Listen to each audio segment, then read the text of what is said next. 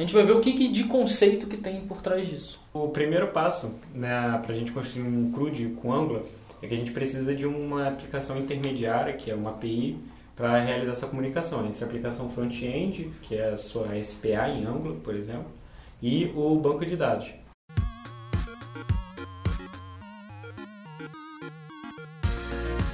Fala galera, beleza? Sejam muito bem-vindos a mais um episódio do DevCast aqui na DevMedia. Eu sou o Estevão e estou aqui hoje com o Caio e o Aylan. Vocês fizeram o contrário. É porque eu falei o contrário. É. E hoje, nesse DevCast, a gente vai conversar com vocês sobre como conectar uma aplicação Angular ao banco de dados passando por uma API. Né?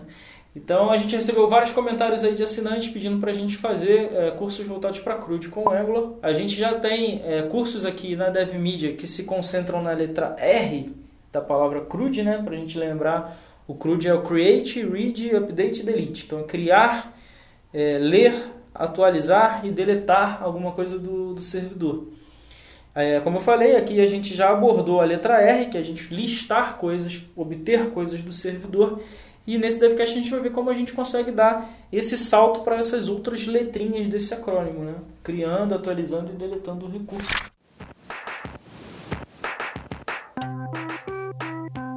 A gente vai ver o que, que de conceito que tem por trás disso. O primeiro passo né, para a gente construir um CRUD com Angular é que a gente precisa de uma aplicação intermediária, que é uma API, para realizar essa comunicação entre a aplicação front-end, que é a sua SPA em Angular, por exemplo, e o banco de dados. Essa aplicação back-end a gente precisa conhecer a estrutura dessa aplicação. A gente precisa saber em quais endpoints ela responde, em quais métodos ela aceita em determinados endpoints, enfim. Então, a gente precisa conhecer a arquitetura, e essa arquitetura vai ser o contrato entre a nossa aplicação front-end e o nosso back-end. Então, por exemplo, se a API, ela segue uma arquitetura RESTful, que é bem comum né, em aplicações Angular.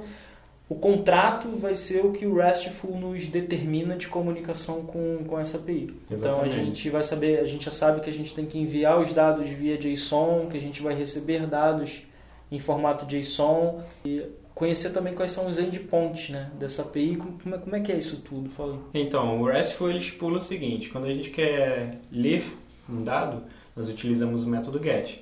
Então pode ser para listar, em que a gente vai, por exemplo, no endpoint usuário, e aí a gente recebe uma lista de usuários, como pode ser um usuário específico. Então no mesmo endpoint a gente passa também o ID e ele traz esse usuário específico. Seria tipo é. usuário barra 1. E aí Isso. eu quero usuário 1. Ele traria o usuário de ID 1, exatamente. Para as outras operações do CRUD, nós temos para cada um um verbo HTTP.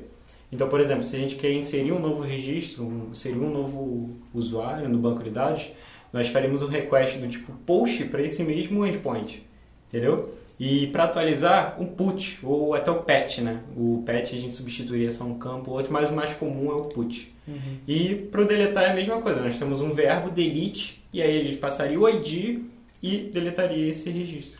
Então, basicamente, a gente vai ter... Quando a gente fala de endpoint, a gente está falando de URL, né? devmedia.com.br barra API barra usuário. Exatamente. Né? Então, o endpoint ele vai ser praticamente o mesmo, o que vai mudar é o verbo HTTP, dentro de uma arquitetura RESTful. Isso, às vezes a gente vai precisar passar o ID quando a gente está tratando de um item específico, às vezes não. E às vezes a gente vai precisar também enviar alguma coisa no corpo da requisição. Né? Exatamente. Então, considerando, por exemplo, que você tem uma aplicação onde você tem um formulário, é, como essa que a gente vai falar no curso, né, logo após aqui o DevCast, e o usuário preencha os dados ali no formulário, esses dados que você preencheu no formulário, você precisa colocar dentro da requisição e enviar isso para o servidor, para a API. Exatamente, a gente coloca no corpo da requisição. Nessa aplicação, que é um CRUD de lembrete, o primeiro método que nós utilizamos aqui, logo na página inicial, é o get no, no endpoint lembrete. Então a gente recebe uma lista de todos os lembretes que já estão cadastrados.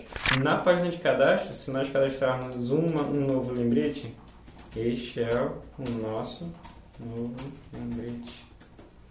Quando a gente clicar em salvar, ele vai realizar uma requisição post para a API e redirecionar a gente para a página inicial. E aí ele vai atualizar os dados da página inicial e está aqui, ó, o nosso lembrete que a gente acabou de cadastrar já está aqui.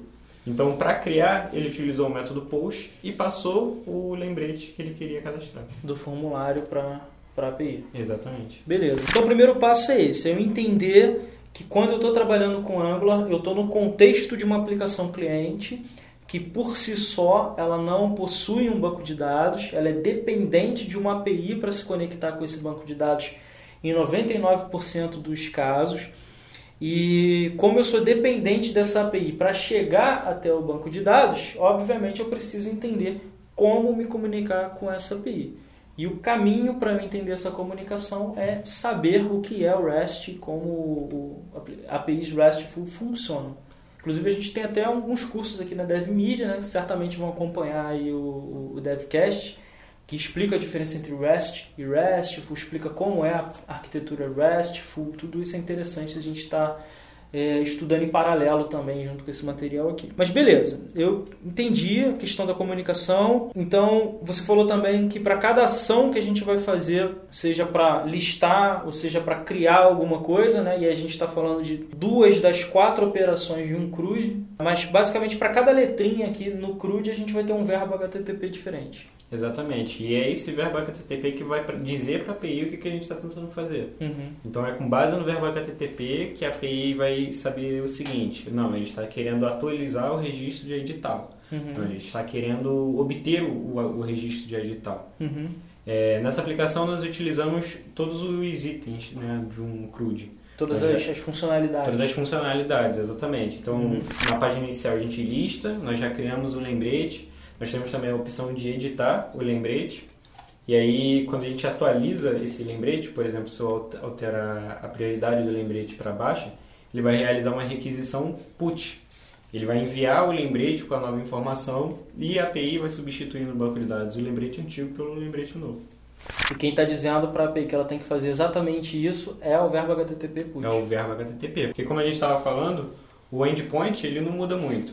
Então a gente tem um endpoint é, lembrete, a gente adiciona um ID para buscar um lembrete específico, mas o endpoint é sempre esse. Uhum. Então, o que, que informa para a API qual é a ação, o que, que a gente está tentando fazer? É o verbo HTTP. E aí, dentro do Angular, imagino que a gente tem uma forma aí de alto nível, que a gente vai conhecer no curso, né?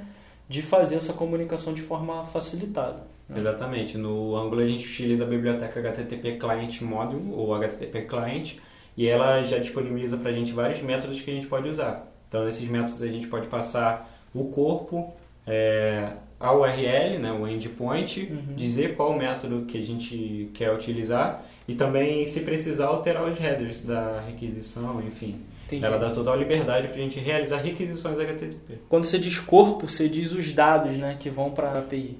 Exatamente. No Angular a gente passa o JSON da, da entidade, no caso o lembrete, e esses dados eles vão para a API e a API processa esses dados.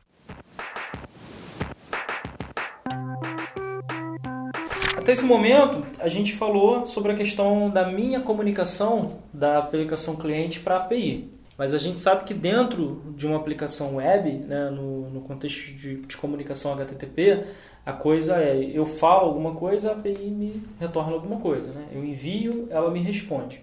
Dentro do contexto de uma, da comunicação de uma aplicação cliente em Angular e uma API RESTful, é, a comunicação da aplicação cliente para a API é feita mediante esses endpoints com os verbos HTTP e quando for necessário a gente passa os dados lá pelo corpo da requisição. A parte em que a API ela processa e responde o resultado desse processamento para a aplicação. Como é que é essa volta dos dados? O REST estipula que quando uma aplicação back-end, uma API, recebe uma requisição HTTP, ela precisa responder com o status, o status equivalente da, daquela resposta. Né?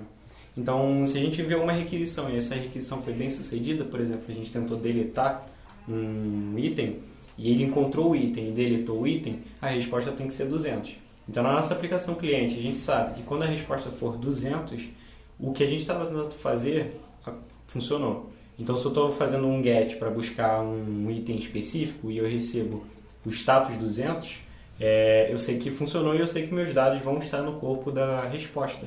Então é assim que o meu back-end e o meu front-end se fala, através do status HTTP. Bom, então beleza. Então, do ponto de vista da comunicação da minha aplicação Angular para a API, eu sei que eu preciso enviar é, os dados do formulário para uma URL, para a URL que vai receber e vai criar, usando o verbo post, para dizer para a API que eu quero criar alguma coisa no servidor. Quer dizer, eu preciso inserir alguma coisa no banco de dados. Se eu for deletar, eu, eu só vou alterar um pouquinho a URL, né? E vou usar o verbo delete para isso.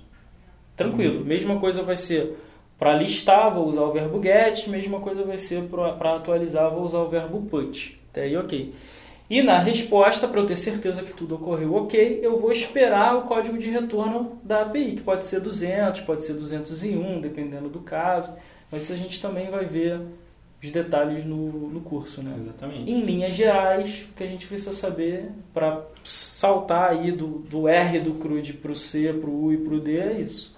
Principal aí é a gente conhecer a estrutura da nossa API, porque isso pode variar. Embora o REST seja um padrão que praticamente toda API implementa, todas as APIs RESTful, uhum. é, podem existir diferenças entre uma e outra e é importante que você conheça a arquitetura da sua, da sua API. Então a gente fica por aqui, pessoal, nesse DevCast. É, no curso a gente vai mostrar essa aplicação de lembrete em funcionamento, é, vai falar os detalhes aí sobre como construir ela, a gente vai falar sobre a arquitetura do Angular, sobre a biblioteca HTTP Client. Exatamente. Como então, trabalhar com observables da biblioteca RxJS é, enfim, tem várias coisas aí. Bastante tecnologia para a gente conversar no curso. É, essa série também tem um projeto que a gente super recomenda que vocês leiam, né? Tem o passo a passo para a construção desse, dessa aplicação, né? igualmente. E se vocês curtiram o papo, deixa um like aí pra gente. Se teve alguma dúvida sobre o que foi falado, vocês podem usar os comentários para se comunicar aí com a gente. A gente fica por aqui nesse DevCast e a gente se vê aí no curso da série. Um abraço. Valeu! Fala meu poste, tu tava aí, mané?